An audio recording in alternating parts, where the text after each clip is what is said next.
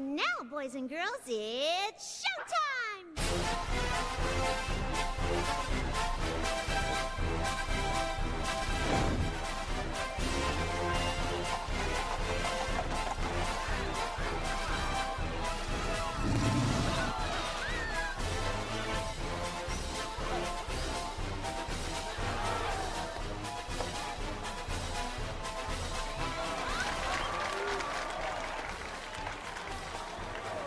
Question. He's definitely here. Who is? Be careful.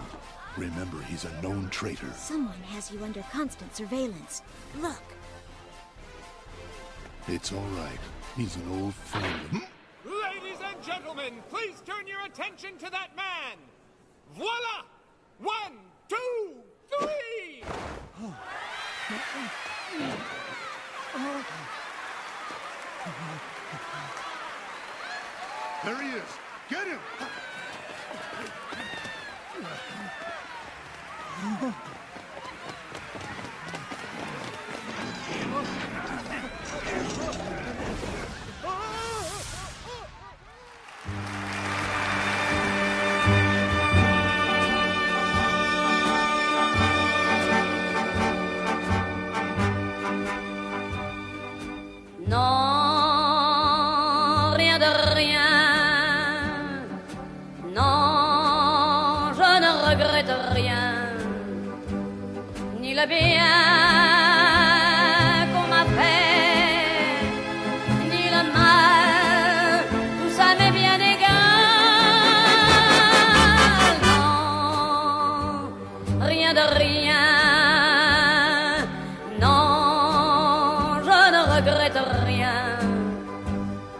C'est payé, balayé. Je me fous du passé.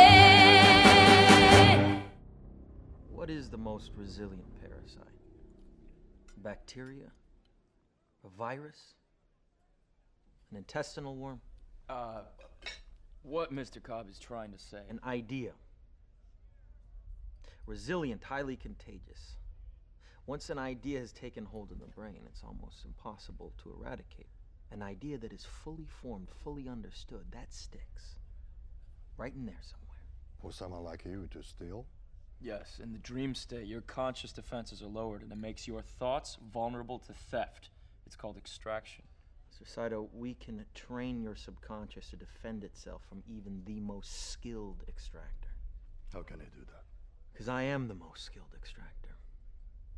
I know how to search your mind and find your secrets. I know the tricks, and I can teach them to you so that even when you're asleep, your defense is never down.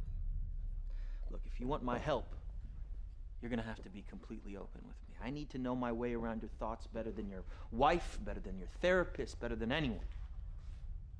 If this is a dream and you have a safe full of secrets, I need to know what's in that safe. In order for this all to work, you need to completely let me in. Enjoy your evening, gentlemen. As I consider your proposal. He knows.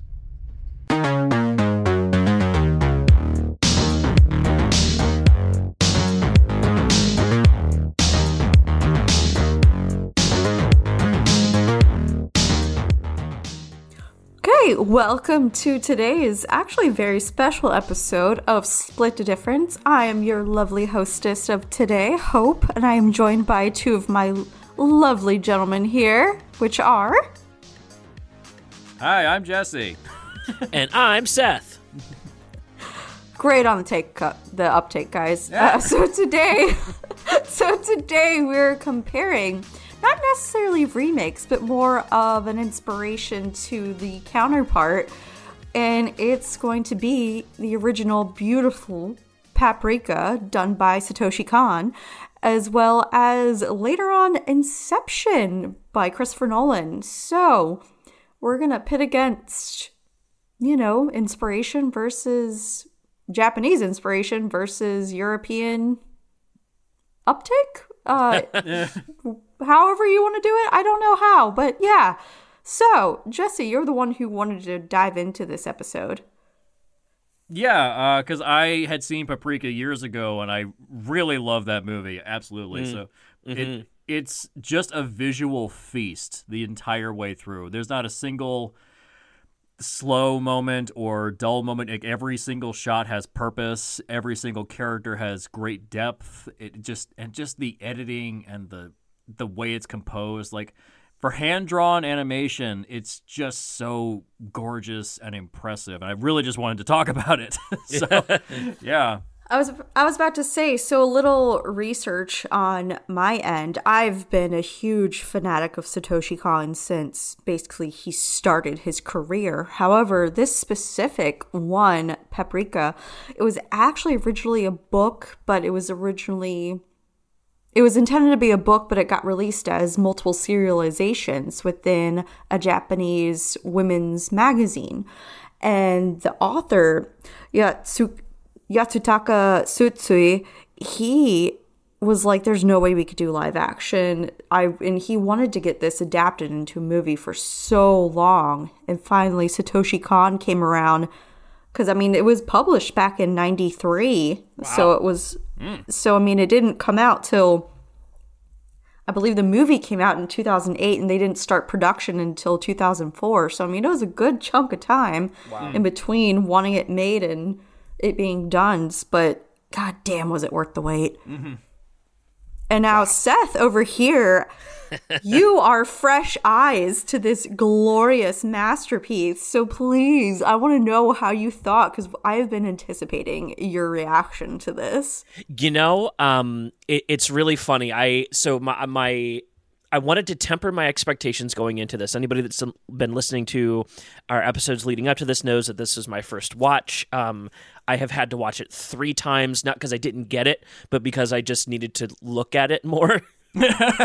There's so much visualization. It is the key to everything. It's just visuals. So I totally get it, especially as a newcomer. Yeah, yeah, absolutely. Um, I've been waiting for my for my sister film to go with Akira when I need to watch like glorious animation, and now I have it. This is the pairing: Paprika and Akira. That's what I'm going to put on. Uh, Uh, holy yeah, shit! Anything with this, yeah, anything with Satoshi Kon. Um, just an FYI, you guys, if you want to see Perfect Blue, Millennium Actress, Tokyo Godfathers, those are some animation movies he's done. But his very notable um, show that he did, Paranoia Agent. It think about taking Paprika and putting it to the next level as a show. oh damn!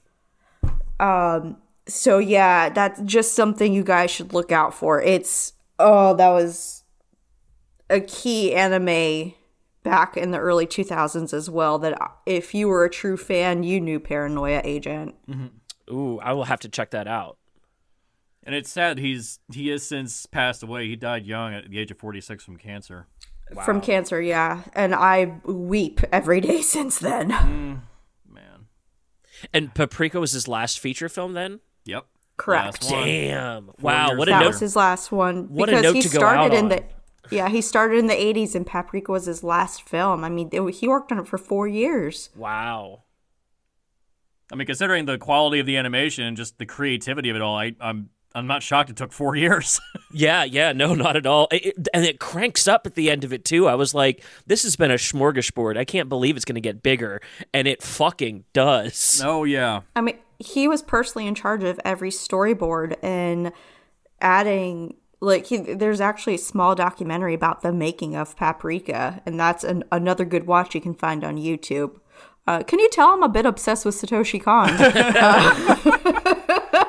He only, he been only directed four movies in, in total. That's it. Yeah. yeah, he- the but he- ones I previously Yeah. um, stated, correct. But I, uh, I don't care if it's one or a thousand. If you do good work, you and fuck, Yeah. he did good work. Yeah. It doesn't matter how many. It just matters how well, and it's fantastic. Yeah. Yeah. Just the, I, I will say, the first time I did watch the film, I was a little confused. I was kind of like, hmm. Uh, it took me a little while to get. I was like, oh, okay. The dream world and the real world are it's a collective dream, and everyone's dreaming at the same time, and it's merging its way into reality. Oh, okay. Yeah, yeah, yeah, Yeah. yeah. Yeah. That oh god, it's just so visually just the eclectic design of everything, just the the over the top animation, it just flows so perfectly and so seamless. Like the you could never film this in live action. No, God no. No, it, I would I would personally take I would get the rags for the person who would attempt it mm. because just not happening. Like there's no way to visually capture this using live action. You know, it, it's just it's impossible. Like it, it it's so fast. Like it would it would confuse people if you were if you were doing this in live action. There's also a real fluidity to how you can hand animate versus like uh, any kind of you know CG animation. It's just the the the imperfections that come along with hand animating kind of elevate. I think a lot of you know that look. I, I, think specifically with the dream sequences, you know that parade of dolls and stuff like falling over each other. They, they almost look like they're they're made of like goo instead yeah. of you know the the materials that they're made out of. Everything just, bends, it would, warps. Yeah, it would look so cheesy to try to recreate that in real life. Mm-hmm. 100%. I do love the fact that uh, the doctor uh, says, and the refrigerator and the mailbox will lead the way. And then what's at the front of the line? A, refrigerator yeah, mailbox. Yeah. well, because it was originally the the main hijacker's dream, and they were projecting it into it. So I mean, I, I mean that's why. But right. But yeah, the fact that you see all that is that it they actually showed it. Mm. I mm-hmm. guess you should say, yeah. So, Hope, did you rewatch recently for this episode, or are you going off of memory? Oh, I rewatched it just because as I I feel like in today's age, if you physically own a copy of the movie, then you are a fanatic, and I physically own a copy of this movie. um, I understand. So, so, my oh, my yeah. question is, but I did rewatch it uh, just yesterday. Yeah. So my question is, I, I love asking people that have seen a movie a lot of times. Did you pick up on anything new? What were your little takeaways um, watching it recently after having seen it so many times? Uh, my biggest thing is because paprika is such a it, in a good way but it's a punch to the face of visualization there's so much to digest and see and it's honestly you can watch it a hundred times and still pick up on something new Yeah. uh, whether it's just a little thing in the background or just the small hand. Um, a big thing is when they go into the assistant's apartment when they're trying to figure out, you know, who the the first time around when they're like, oh, well, Himuro is behind it all, and um, and just all the posters and the stacks of robots and all the little things like just all those little key things you pick up on that you don't really pay attention to the first time around because you're just focused on the plot at that point. Yeah. Mm-hmm. Yeah. So and yeah, so it's you always always can find something new. I'm I've probably watched this 30 plus times and I've yeah, I'm still finding new things just mm-hmm. because there's there is so much visualization. Yeah. Um, Jesse, same same question at you. What did you pick up watching it recently? Uh, I also I, I kind of just like I kind of just turned my brain off the entirety of this watch, and I just kind of let the images flow over me.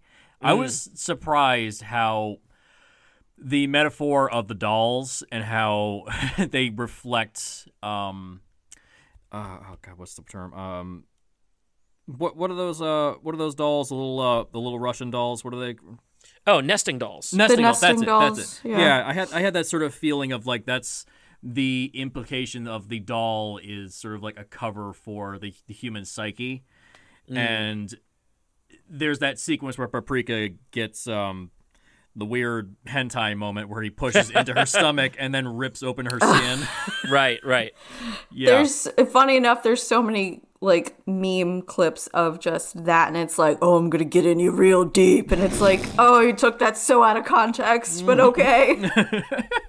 but yeah, like that idea of the doll is representative of uh, the sort of projection of the of the psyche as opposed to the actual person itself, and just the it, just the parade representing different aspects of a person's psyche, and the um when the dreams begin to cross over into the real world, there's that sequence of uh, all the women in a line and lifting up their skirts, and then all the men have their heads like cell phones and taking pictures of their skirts. Right. I was like, I get it.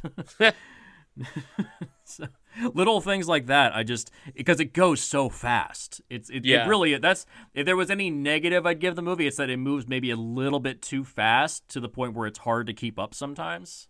Mm. That's my only negative I'd give it. It would it'd be a little bit better to sort of like slow down for just a little bit.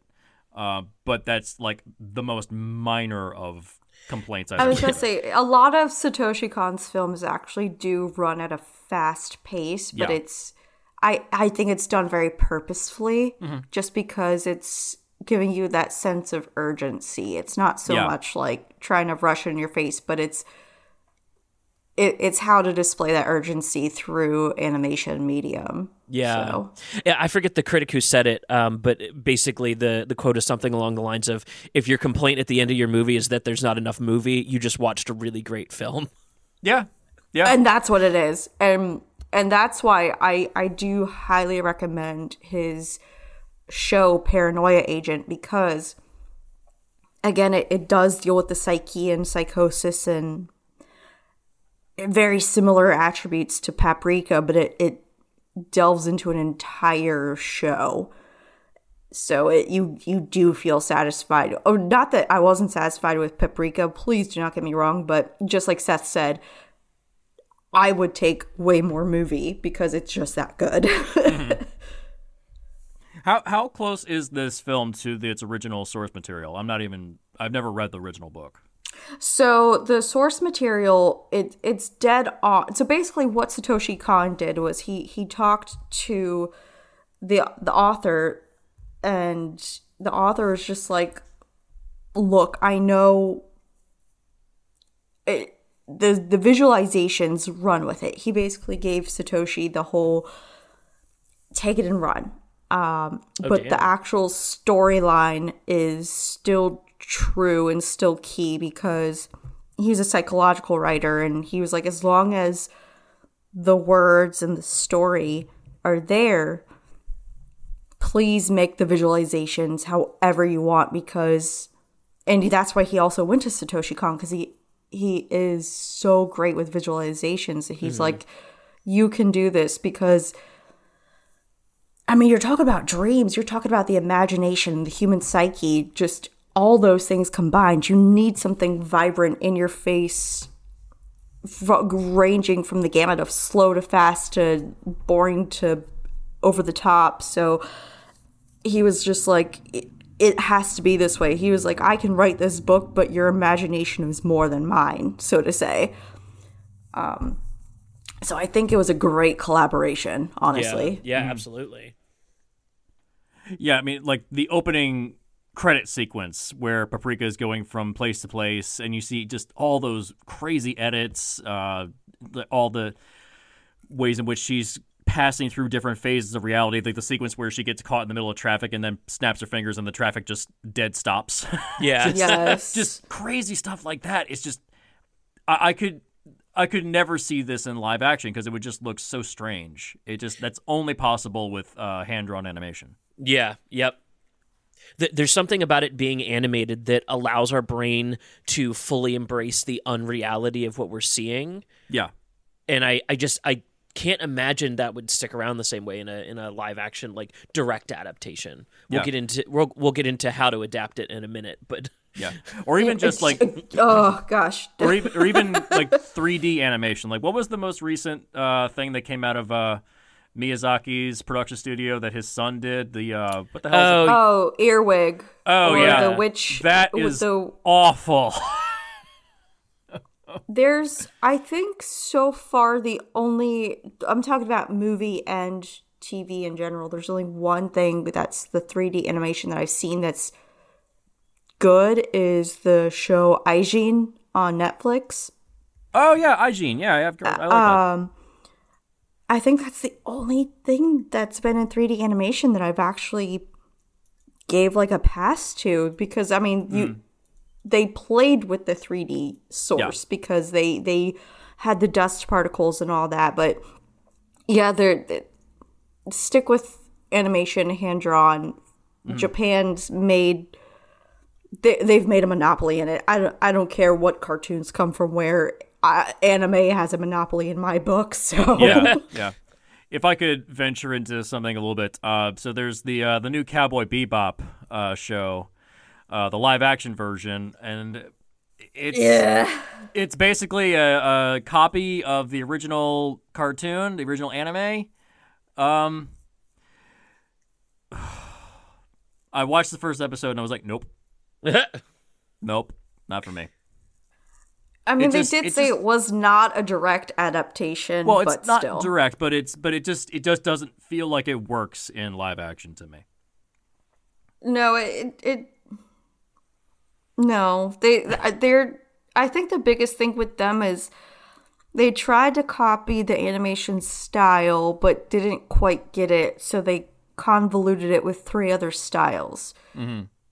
And I think that's their biggest problem is they were like halfway to the idea and they're like, "Well, it's just the the best thing I can I would say is if you're a kid and you're like, "All right, sugar and lemon and water make lemonade. But then your the creative side comes out and it's like, well, let's put in some paprika and some cloves and that mm. cinnamon stick because I want to be a mad scientist. And that's kind of what the live action Cowboy Bebop was. Like they had the base and they were just like, I'm gonna do things. Yeah. Ugh. But anyways, getting back to Paprika. Uh, so I will say uh, the reveal of who the main villain is, Seth, did that uh, surprise you at all, or did you see it coming? Yeah, yeah, I wasn't like um yeah, I wasn't totally thrown off by that one. I think I've seen enough anime at this point that I could I could kind of it wasn't shocking anyways. I, I'm sorry, the way he's just drawn should Oh, give yeah. it away. Yeah. That- I will say, anime is notorious for you know who's who just by how it's drawn. Um, the biggest joke of like the anime community is if you see a still frame of a shot with 30 people, you can pick out the main character even without a face because of their hair. You know um it, it's things like that. It's always how they're drawn no matter i've never not seen an anime where i didn't know who the villain and hero were just be by how they were drawn. It's just how they do it Yeah. you know? Yeah. so as soon as the the main villain pops up you're like oh yeah that motherfucker Evil Professor X. Yeah. exactly Yeah. exactly Yeah, yeah. I I will say, um, one that my one of my favorite scenes in this film is the um, when um, oh god, remind me her name. Oh god, what's the woman who is um, Akatsuki? Chiba, Chiba, Chiba, atsuki Chi- well chiba or A- achan achan Achan, that's it. Goes into um, oh god, the big guy's name. What's the fat guy's name? Oh, why the can't fat genius Tokita. Tokita. Tokita, he goes into his office and she just starts uh, insulting him and degrading him, and then she just storms out and he just kind of sits there for like 10 seconds and doesn't move. that was just like the most heartbreaking thing. just Jesus Christ.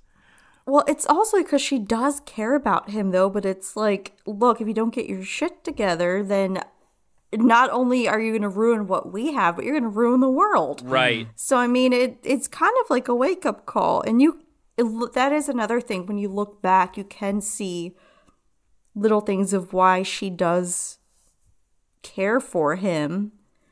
You know, um, throughout the whole show. Yeah, absolutely. So, and it's Yeah, but it, it it's interesting that it, it feels on the surface it seems like it's such a simple concept. The idea of like uh, stealing someone's dreams or it, it being able to view somebody's dreams, which is technology that we have been able to create now. We have generally we have been able to visualize the memory patterns of a person's mind while they sleep. It's very weird looking, but it is possible. Yeah, it's not at all what it is in the movie, but we are on the cusp of. yeah. Yeah, the movie lets them cut between different angles, and I just think that's awesome. Yeah, It, it is also Yes. strange that they can like communicate like they're in the Matrix.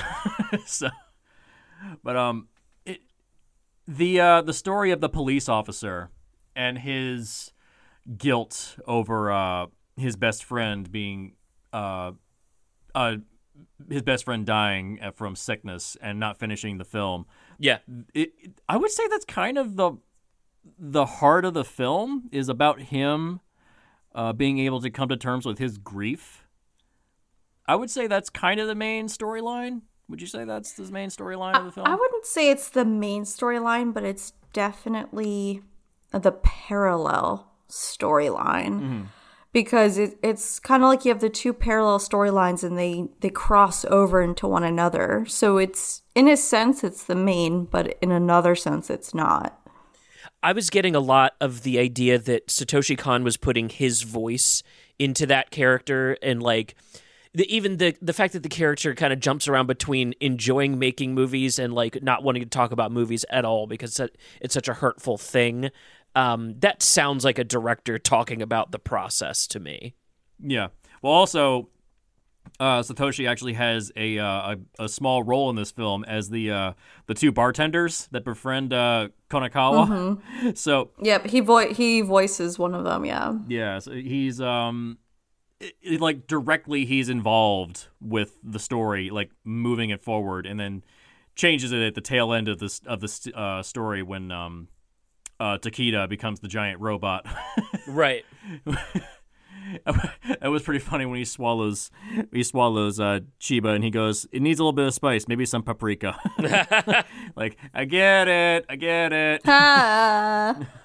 yeah, I mean, it, it also is, it did come full circle to how he became the robot, you know, because that memory was implanted in him already just from, you know, it, it and uh, honestly, this is perfect way to segue into a crossover of why we're talking about this compared to Inception is because him seeing him as that toy robot in the apartment implanted the idea of the dream of him being said robot you know so it was already set in his mind. Oh yeah. and and that again like i said it's a good crossover of again inception. The whole movie's just about implanting implanting but I would say to end uh, our discussion on uh, paprika and to move on to Inception. I would honestly say if you ever think that hand drawn animation is out of style or is not worth it anymore, just watch any Satoshi Kon films. Like just or just any I was anime. Gonna say, I, I honestly, if you guys want to have a laundry list of anime to watch just for visual representations, uh, you can contact me at any point and I will give you said list. So So yeah, um, Inception. Uh, Seth, by comparison, what do you think? Uh, here, here yes, Seth. here's my here's my hot take for the episode. Um, Paprika is to Inception what Dune is to Star Wars. We're we're looking at a lot of the same parts here, but this is totally different uh, executions uh, from like the get go. Oh, Yep. 100%. Yeah. Um. So okay. Uh. I have been known to disparage Chris Nolan from time to time. I also like him from time to time. I'm not a full naysayer.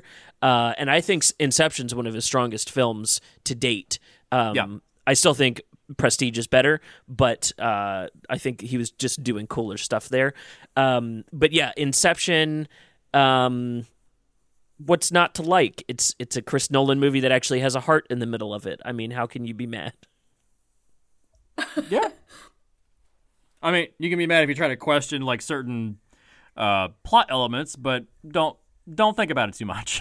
Yeah, I, I think that's his his one big like like th- throwaway thing in this is like, well, it's all dreams, so don't be too logical. So I've I've tried to remain on that end when I watch it of like, okay, yeah, dream logic, dream editing. You get you get a lot of um, things that you can you can you know you get to lot, pull a lot of mulligans with that. But as long as the characters uh, stay you know relatively succinct, succinct and you know we have a, a a hearty through line to hang on to, I'm I'm pretty happy. So I I tend a to for- hearty? I was yeah. just thinking it. Yeah.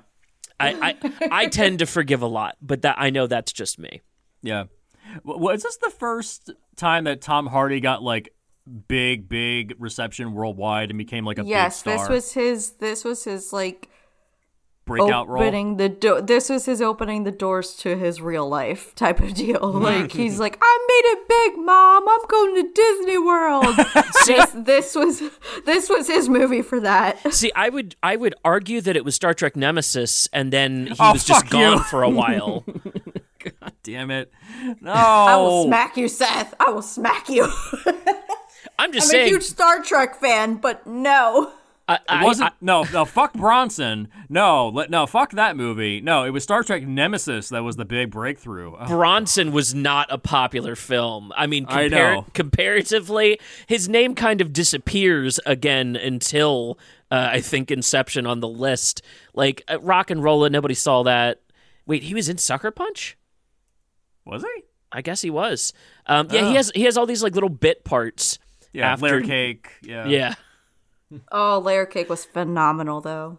Oh, so agreed. Agreed. yeah but yeah uh Hope by comparison to uh Paprika what are your thoughts I don't even know what your thoughts are on Inception Well, it's one of those movies like I I don't typically tend to talk about Christopher Nolan that much. It's I have respect for the man, but it, he's in my laundry in my in my list of people who I'd meet first. He is not on the list. I'm sorry. Sure. Um so my biggest thing is both dream movies. Got it. Both well written. Got it. My when I originally went in to see Inception, I was I truly was blown away because of the effects that they did, what the technology was at the time, the breaking things. You know, it was it it truly was a great masterpiece of its time. Um, that's when people are really starting to break out into more different ways of filming, I guess you should say. yeah. and it was a great cast, stacked cast, like holy crap. Oh, yeah. Um and I my biggest thing though is I I it you could tell Christopher Nolan's from England or the UK. um, let's just put it that. Let me just put it out there because it's still a great story, beautifully done. I know it's not a happy go lucky story, but neither is Paprika. But the difference is Paprika is so vibrant and visual and uplifting. Even when it's down, it's up. Yeah. Um and but with Inception, it's just like it's so drab and gray. And there's even when they're in different places, I still felt like it was all the same place because it was just still drab and dreary and there was for for them talking about dreams and you can do this and that and all these options it's like they still I still felt like it was so boxed in. And that was my biggest gripe was okay, cool. You can't let on to them knowing this is a dream that they're in a dream or um whatever, but there's definitely been times I know from personal experience where things were crazy and whack job in my dream, but I didn't know it was a dream till I woke up. It felt that real Yeah. Um like I, I had a dream where skeletons were chasing me with psi and like poison darts and i was like scared for my life and i was like this is real. I am going to die. And then i woke up and i'm like oh it's not real.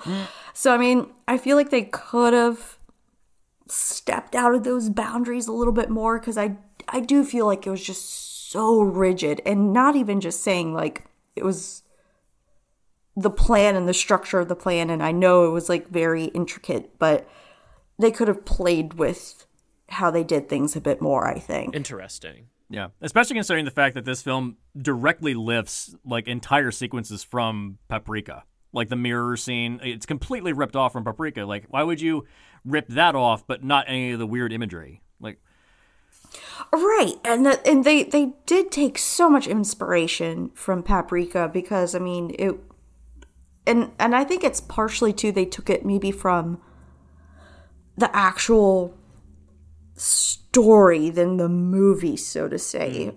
Um, because again, as I as I was saying earlier, the author was like, "Look, I rate, I made this book, and I get the medical psychological aspects, but Satoshi."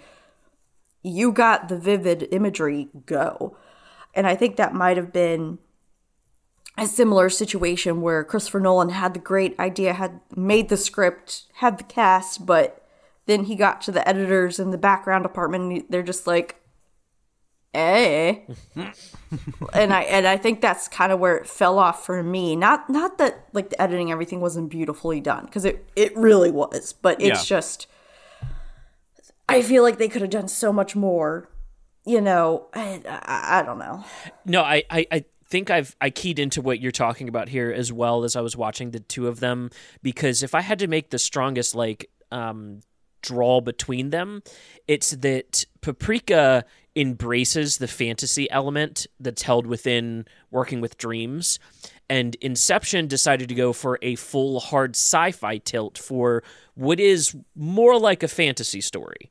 Like at the Mhm. at the end of the day, you're you're using fantasy logic because it's not hard sci-fi logic. So I, I think their rejection of the fantasy element is what makes everything feel so off kilter overall. Like even the you know um, manipulating the, the streets and flipping you know the, the the geography over on itself. Like all of that looks like a hard sci-fi machine is doing it, and not that it's like. Uh, an oozing substance changing from one form to another the way that you know the liquids in our brain would move things and i, I, I yeah, I, I, I feel like it was very. I feel like your mind would be a bit more flowy with it.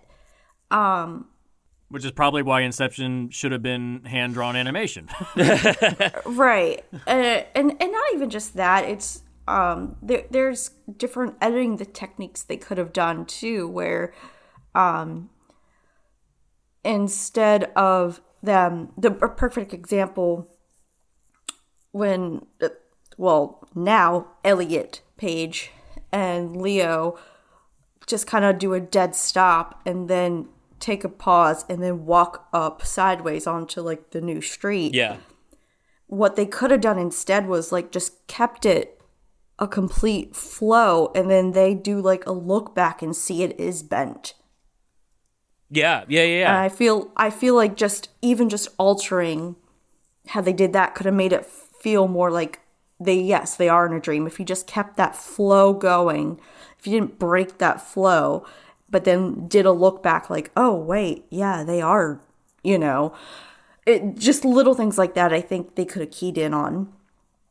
Yeah, no, I I totally agree. I think the the big lost opportunity here is they they make mention um, in the scene that you're speaking of there specifically about the idea of the subconscious being like a white blood cells that'll attack when they notice things Yes. are off, right? And so to me that sets up an idea that they could pull off, you know, one of these mind heist things uh, with dr- like full dream logic, being able to fly, um, you know, float, fucking like they they had to invent a reason for there to be no gravity when my brain's going, well, you're in a dream, you can just take gravity away if you want to, right? Exactly. I can breathe underwater. I I I can be a, a one-eyed purple eater, whatever, you know, just I but it's I feel like they were so rigid with their dreams. Right. Because same thing happened with Green Lantern that came out uh, shortly after this, where it was like your your power is creativity, and I'm gonna get to see what a machine gun, a jet, a Hot Wheels car, and a helicopter. That's what we're- that's all we're gonna do with the Green Lantern rings. Uh, Yeah. okay. um, th- it's a dream, guys. We can do literally anything we want. Like, and I Uh, especially in the show, like he made like catcher's mitts. He did like maces. He he had built. He made a cage for Hawkwoman at one point. Right. Like, like That, I think that's the problem with Christopher Nolan is that it's a big complaint that's lobbed against him is that he's so clinical. Yep. He's Yeah. he's more focused on the technical prowess of his movies that he forgets about general creativity. Like Like I've watched half of Tenet, and I will never finish it, but it's a I haven't four-di- even began it. you don't need to because it's a four-dimensional movie where the main character has no name. Like, like I'm not invested emotionally because I don't, I, I don't feel anything for anybody. Like he was more concerned with the technical prowess of the movie rather than the emotional investment. No, you're 100% right. And that leads me into my other big hot take for Inception. Um, Inception only works because Leonardo DiCaprio is here. And if you put anybody else that is even remotely lower skilled as an actor in that role, the movie does not function anymore. Because he I'm sorry, the man got robbed that award season. Oh, just yeah. saying. Oh, absolutely. Um, Yeah, he Between finally that got and Shutter, He finally between got it that and the Shutter Revenant. Island. oh, yeah. Revenant wasn't even worth it though. Like that was not his best role. His best role is in Wolf of Wall Street. Yes. where he is no the the key the key scene that should have made him win Uh, is it the He is Lamborghini scene? When he is so high on those on those lemons and he's crawling and slurring and like he has like freaking stroke face. And like I was like how did this man not win an award just for these three minutes Yep. of film? Yep. like that's all he needs. And i was like the, the film was great but i could watch that three minutes on a loop for three hours and be fine. All facts. All facts. No cap. But no I, I oh i really think leo sells the the heartbreak of this movie. And if you didn't because I, I i heard that like B- brad pitt got offered this. I heard will smith got offered this. And like I, I don't know. I feel like the will smith version would have been like that heist movie he did with margot robbie like everybody forgot about it because Oh, it was God. so because it was so bland yeah and and in a I don't movie even remember what that movie was.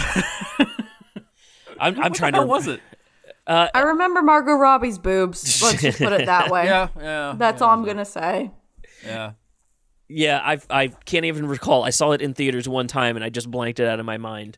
Um, I remember them pulling some kind of psychological heist on some uh, guy at the Super Bowl, and that's the only section I really remember.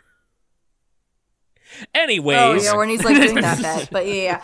No, but Seth, you were 100% correct where this film would not be this film if it wasn't for the casting that they did. Yeah. They I will say they got a great cast. They pulled that one Yeah. off 100%. Even like the lesser known roles were still cast great.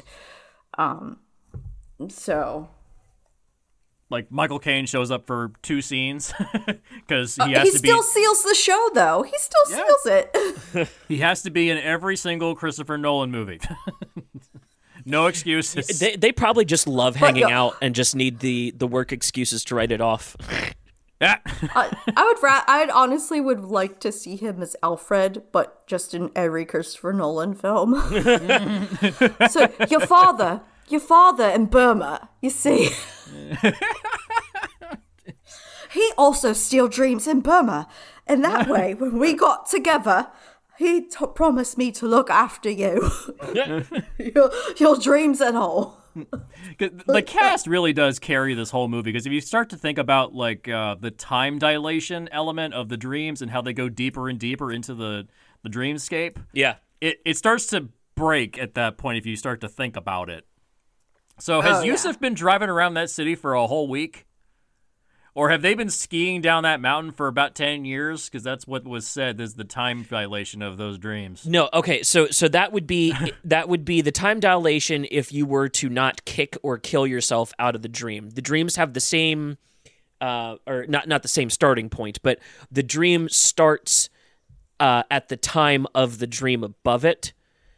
Uh, okay. Uh, okay, okay. Yeah, so so the the time dilation aspect is like how long you could be down there, which is why um uh Cobb and um Saito end up as old men because they actually live out the entire time the 50 years or whatever down in limbo.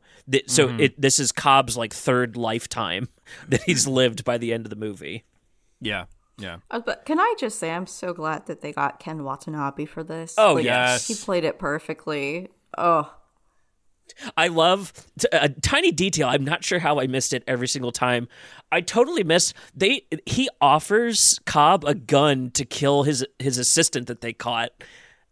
He's just like, "Oh, do you want to take Oh, care of this?" And he's like, "No, that's not how I handle things." And I I missed what he was mentioning there the first time I saw the movie, and it wasn't uh, until this Mhm. recent watch that I was like, "Oh shit, he wanted him to just murk that guy in the helicopter." Just blood and all. What was the plan here, Saito? What the fuck are you up to? I mean, it's it, it, it's a whole He's universe where ruthless. He's just ruthless, okay? Like he doesn't care. He's like, I want to ruin this kid's life. I'm gonna kill some people. I'm gonna Mm-hmm. let a murderer go free. I'm, I just want money in my pocket. Mm. Like that's all it is at the end of the day. He's like, I got money in my pocket. Right. there's not really any good guys in this movie. Maybe the closest is like Ariadne, but that's about it. But eventually, Ariadne kind of just kind of goes along with everybody. Yeah, I mean, at that point, at that point, I guess.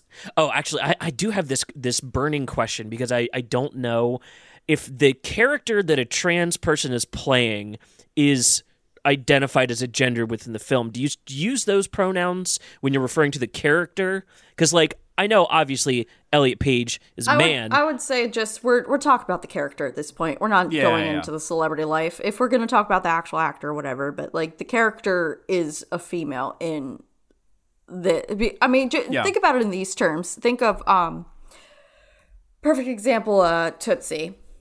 oh, true. Okay. Yeah, You yeah. know? Yep. I, I follow. So. yeah, Okay, I, so I just wanted to call that out before I started throwing around the she pronoun and have No, people get mad go- at me. uh, I will Uh, get the rags if they get you, Seth. I got you. Yeah, so so she Ariadne, um, I feel like this is like her first mission, and I don't know if there's a proper point for her to pull out of it at any point either. You know what I mean? Because she doesn't know that they're stuck in there. Nobody knows that they're stuck in t- in there until they jump in, except for Cobb, Yeah. uh, which makes it fucked up. Oh yeah, he's the biggest asshole of them all. Yeah, he's a huge asshole. he's like, you're not going to tell your crew about what's going on? Well, and actually, if he had told them, he'd be like, oh, they probably would back out. Right. Oh yeah. Yeah. Yeah. So he basically tricks everybody into getting into this mission. Yeah. Yeah. He- Yeah. He's he's And the, and, and I get that because he's lived a hell of a life. Uh, you know, he's Two of like, them. You just, I was, about, I, ju- I was just about to say it's just what you just said, Seth. Like he's this is like his second, third lifetime. Like just let the man. Like it's kind of like that old person who um steals stuff and then blames it on Alzheimer's when they don't have Alzheimer's. Like Yeah. they lived enough life. Let them have fun at that Oh, point. uh, like uh, just Yeah. Kleptomaniac? Yeah. yeah, or whatever. Just it doesn't matter. Just like get off my lawn, walking out in the middle of the street with with the robe open. You know, just I don't care. Right. You know, if you've lived that long, you do you, buddy. right exactly yeah i you know what i noticed on this watch through as well that really blew me away? What's that? no computer monitors no cell phones. The the technology the communication technology does not exist in this movie. They're so careful to like use radios and have characters arriving at the same locations for meetups or things happening in the dream space uh, there's i thought that was crazy the movie doesn't look dated like the movie's going to look fresh in 40 years because they just kept all of that stuff out of it I was just about to say they didn't want to put put a time stamp on it, so to say. Mhm. And I did notice that as well. I was like, the most technology you see is the briefcase that puts them under. yeah So, Which, is a copy I- of the briefcase from Paprika. yeah. The only thing I will say, the, the difference is they have to be hooked up instead of having a DC Mini, Yeah, uh, like true. around their head, Which is way cooler. The one, Yeah. the, oh God, yes. But the one thing I will say that bugs me is like they just you just see them like strap these things in them. I'm like, first off, is this going into their arm? Is it going into their bloodstream? Is it intramuscular? Like these people who have no medical experience are just stabbing themselves. For all we know, they're gonna hit an artery and kill themselves. Like that. That was just me like in the back of my mind, like, please stop thinking about it medically. Please stop thinking about it medically. And I'm No, like, I you- can't.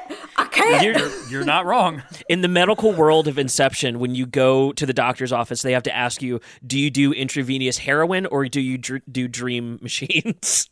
because you, you Yeah, would have so many like- fucking track marks. I know, and that's the thing. I was like, what? I just, oh, that I will say that's the one thing that just ugh, killed me so bad because mm. even if they did this whole thing, you know, and there's like, oh, it's a dream, they got away with it. Like the person's gonna wake up and look at their bruised ass arm, Right. with a hole in it. And possibly bleeding because I doubt they took the time to put gauze and a band aid on. Yeah, yeah, yeah, yeah. Like, some they're gonna know something's up, Right. And I think that's a, a smidge of a of a plot hole. All in all, I'm just like, oh, like I know you're not supposed to think about it, but that is a major plot hole if they're supposed to be covert.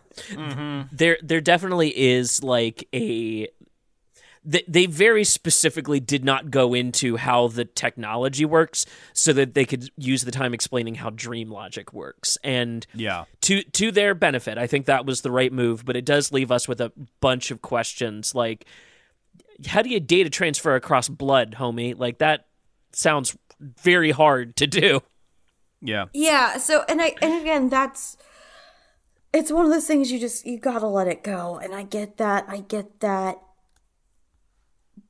But again, it's, it's, it's, it's one of those things you don't think upon the initial viewing. I will admit. I, again, I've seen Inception m- multiple times as well. So it's only in the second, third time I've watched it that I'm asking these questions. Though. Sure, So I will give it that benefit.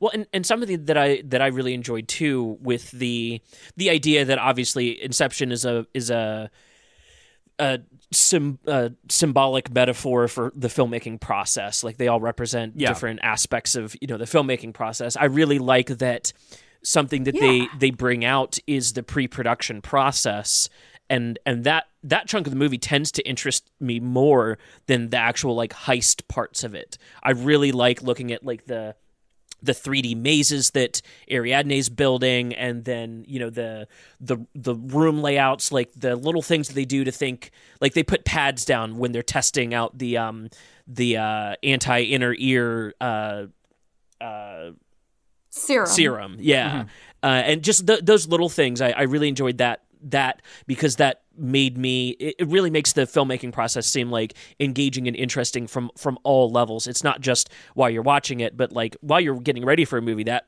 process is really fun. And then the post the post filmmaking process as well uh, kind of gets touched on and and I think I think it works for for all that at the cost of like sacrificing real life logic Exactly. No, and I I totally get that, and I 100% agree with you. It's it was done in the right way. I'm not giving it any faults. It was a brilliant movie, but again, it, it wasn't until the second, third, fourth time I've seen this where I'm asking these Oh, questions yeah. too, because you, you at that point you can nitpick, but first, second time viewing, again, you're you're Christopher Nolan knows how to write. He knows how to direct. He does. Um, and it's apparent well when he's on his game at least. Yeah. Um, was- uh, and and this was one of them. He was on top of his game for this one for sure. And you're, I was so focused in the actual story and the plot, you know, that all that fell to the wayside. Oh, yeah. So I would I would add on to that. I'd say he knows how to write when he's on his A game and knows how to direct when he's on his A game, but he doesn't really know how to feel. there's know, no emotion. That's his Yeah. thing, and that and that's what I was explaining between the difference between Paprika and this. There's there was every emotion in the planet with Paprika. Mm. Literally every single emotion with every single character. Everyone. The, the- what kills me is I know all these actors can act their asses off Yeah. and I felt like they were they were put in a corner and limited. So for the acting they did was brilliant for what I think they were limited to because of that. Oh, sure. Because he doesn't because he doesn't know emotion. he doesn't. I'm sorry. Anytime you see, like, you ever see him in interviews, he looks like a human quaalude. he just has he just talks so quietly all the time. He just never seems to raise his voice or even laugh or say anything. It's like I'm just a very very serious man. I was like, fuck you. like that's I think the problem with uh, Nolan as a director for me is that his films just have this this emotional barrier. Like he wants them to be as emotionally distant as possible, and I, that was the biggest problem with Tenet for me was that I just didn't give a shit. Right. Like I just don't care. Like, and I've never finished Tenet, and I never will. So it was kind of like one of those overcorrections, so to like that's that's what Christopher Nolan is. He is an overcorrection. A hundred percent. No, yeah, I mean, if you if you look at what his filmography is and the way that his filmmaking has changed, you can tell he's got a real brain for filmmaking, and you can tell he knows how to look at like trends that are going on in Hollywood filmmaking and and kind of like cut to the chase of them. He knows how to skip, you know, chunks of movie that would bog it down. But I think he's gotten so good at that that he's clipping a little too close. And for instance, like like Tenet never stops. There's, th- I mean, you're Yeah. There's no uh like there's not that man- downtime scene. yeah, yeah. There's no downtime scene. There's not that many establishing shots. We don't know when we've changed locations. We don't know how much time has passed. Like it, it, it is. He's blinking along so much that he's losing. The reason why some of those more boring scenes that he tries to cut out of his movies exist is because they help the audience engage with the characters that we're watching. Like Yeah. you, I, I get it. You want to skip through the boring stuff because you're not strong at writing good, interesting dialogue. Whereas you know a Tarantino will have you sit down and listen to him monologue all day. Um, I, I think I think a big issue with his filmmaking is that he tries to skirt some of the more important things, some of the things that you see Spielberg do, you know, super effectively well. He he tries to skip those, and I think it really hurts his movies. And you, I, I think it started happening a lot in the Prestige, but it's gotten infinitely worse into like Tenet and stuff like that. Like Dark Knight Rises. When does that movie like take a break? It Doesn't uh, it? Doesn't. It nope. really doesn't. It's like two and a half hours about chasing people around with a bomb. How does it feel long and short at the same time? well, that's the least of that movie's problems, though. Sure. We're uh, Yeah. Someday I'm gonna I'm gonna convince Dysart to fix that movie. I, I will pay him to do it because he hates that movie, and I really just want to hear him be like, "Hey, fix the whole thing, dude. Here, I'll pay you." oh, so you have a problem with me? Ho, ho, ho. you, you know, you know what's really fucking funny is that if if you uh, ascribe to the idea that um, the dark the Dark Knight trilogy is about like Bush era uh, po- politics, th- then functionally it makes the most sense to have communist Bane as your final boss. I just don't think Nolan knew how to draw those comparisons without making capitalism lose. I sincerely, Yeah. sincerely, I think that is what happened in The Dark Knight Rises. His political ideologies just could not like converge on each other. Yeah, I, I think isn't uh, Nolan also an objectivist as well? Oh He's- yeah, yeah. He's yeah. That's yeah. yeah. That's why he's buddies with Zack Snyder. he, he's British Republican, or as we call them here in America, liberal.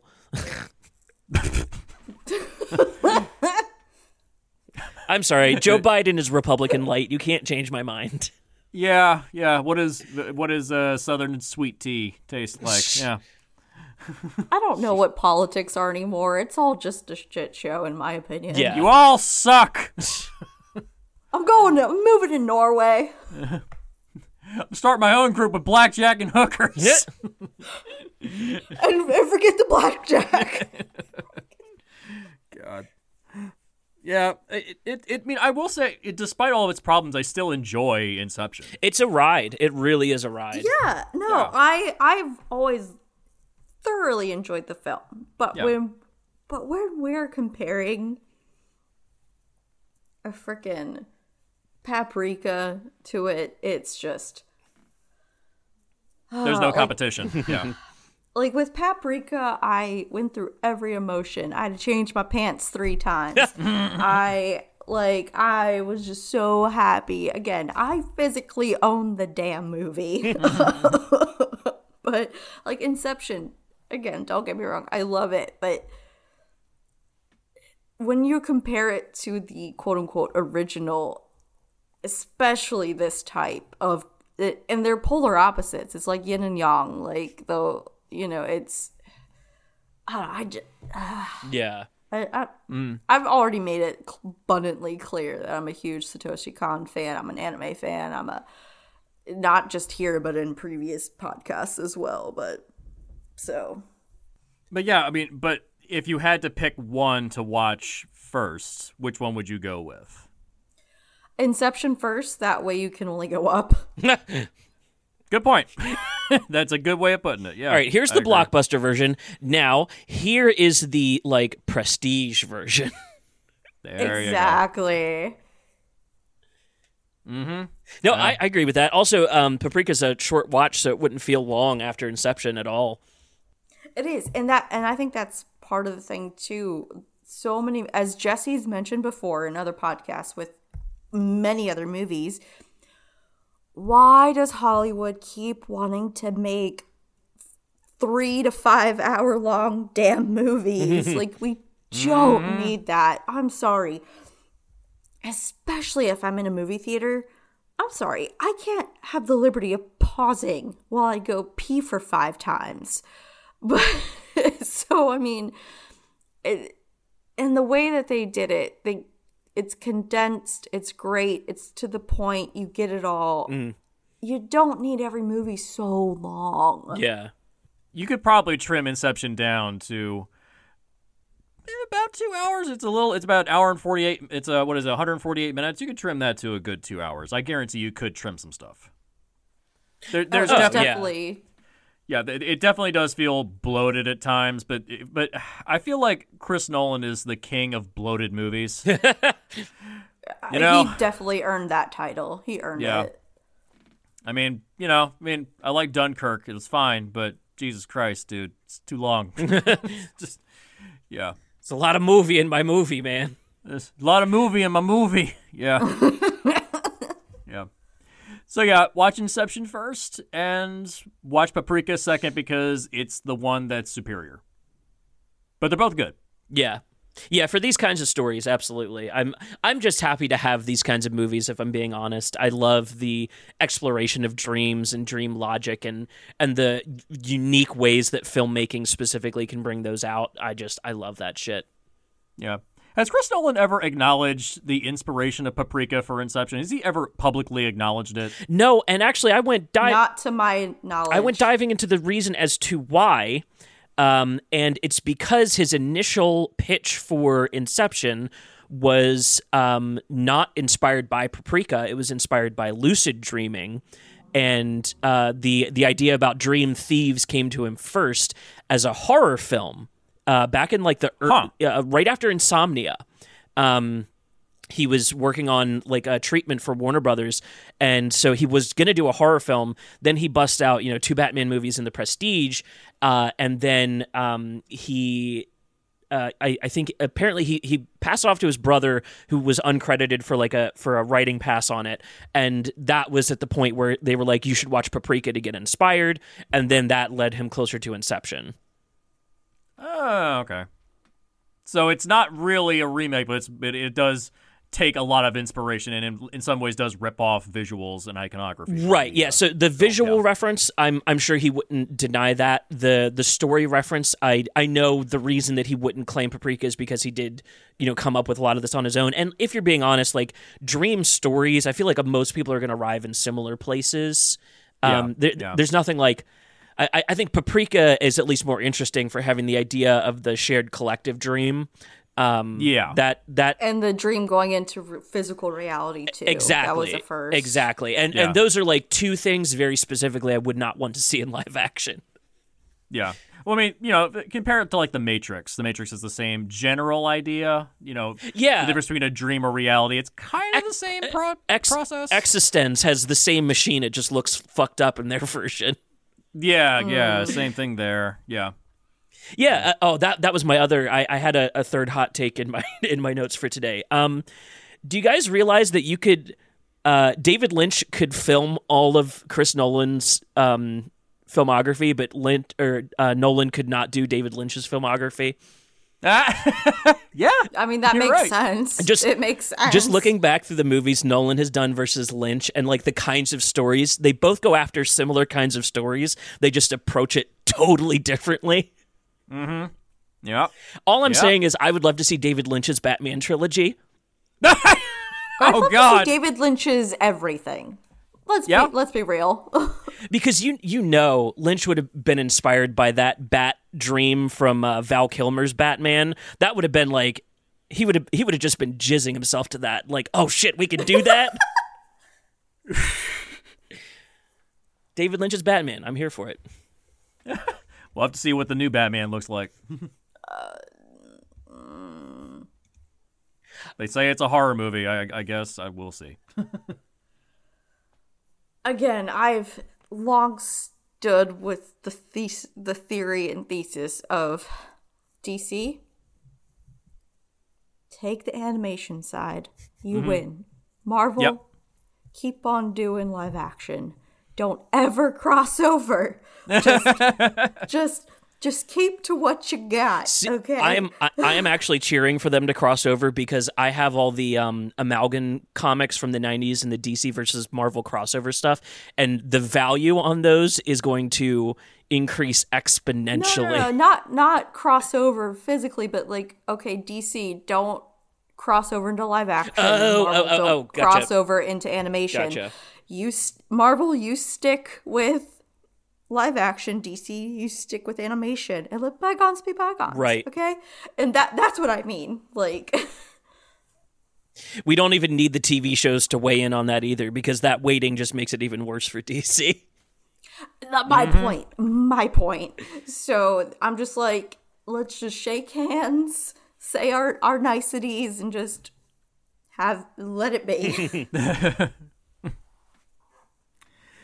So, anyways, Inception and Paprika, two great movies. Can't go wrong. One is a little more on the clinical side, the other one is much more existential. And if you're going to watch them, watch Inception first and then do Paprika second. Good pairing.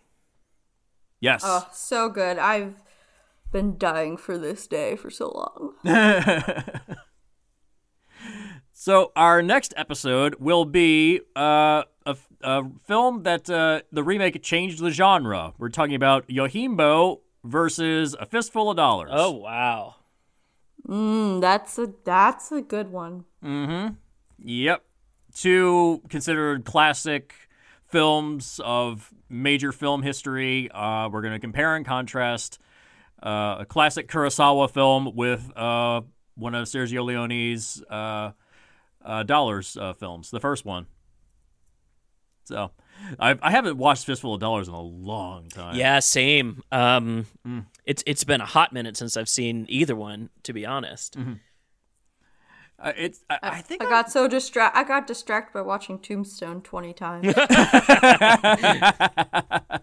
and who could blame you? Who could blame you? yeah. Yeah. So, any final thoughts before we sign off, guys? Uh, anything you guys are working on? What are you working on, Hope? Uh, right now, just in these podcasts up with these lovely guys over here. Um, again, if you want to talk anime movies, if you need lists and recommendations, you can hit me up on pretty much any form of social media at biohazard underscore Leia. Um, and I'm again, I'm also going to be at the local Orlando Spooky Empire convention. If you're ever in Tampa, Orlando area and need a convention buddy, I'm here for you. Awesome, awesome. And Seth, what about you? Oh, you can find me all over the internet at Seth X Decker. Um, that TikTok, Twitter, Instagram. I'm on all of those. Currently, I'm working on finishing up my wrong turn video essay. I was not going to go any deeper, but then I got an email back from one of the directors, and so now I have to halt on that one until I can interview him because. Oh, jeez. Yeah. oh my god! I was wondering what's going on. I was like, dude, I need this. So I shot off emails to a, as many production people as I could on LinkedIn. Heard nothing back. This is months ago. This is like uh, September, uh, August. Uh, n- didn't hear anything, and then just last week, got as as I'm doing the section on the uh, Wrong Turn remake, I get an email back from the guy, and he's like, "Oh, actually, I could probably sit down with you for a couple minutes if you have some questions." And I was like, "Oh, hell yeah!" So I'm pausing that for a minute. awesome. No, that's awesome. Um, From there, I think Jesse and I are working on our best of the year list for a YouTube video. You can check that out on our YouTube channel, Jaguar Sharks. Yes. Yes. And if you want to get in touch with me, find me on Twitter at HardcoreBshot. I believe that wraps it up for this episode. Thanks, guys. This was a, this was a fun one. Uh, hope I'm glad you got to have uh, got to have your cake and eat it too on this one. Damn right I did. I mean, you know, I've been trying to put more really good movies on these lists because we've had a bunch of duds in the beginning of this season. So I'm like, you know what? Let's do some good stuff. Oh, So, yeah. Uh, and with that, good night. Good night.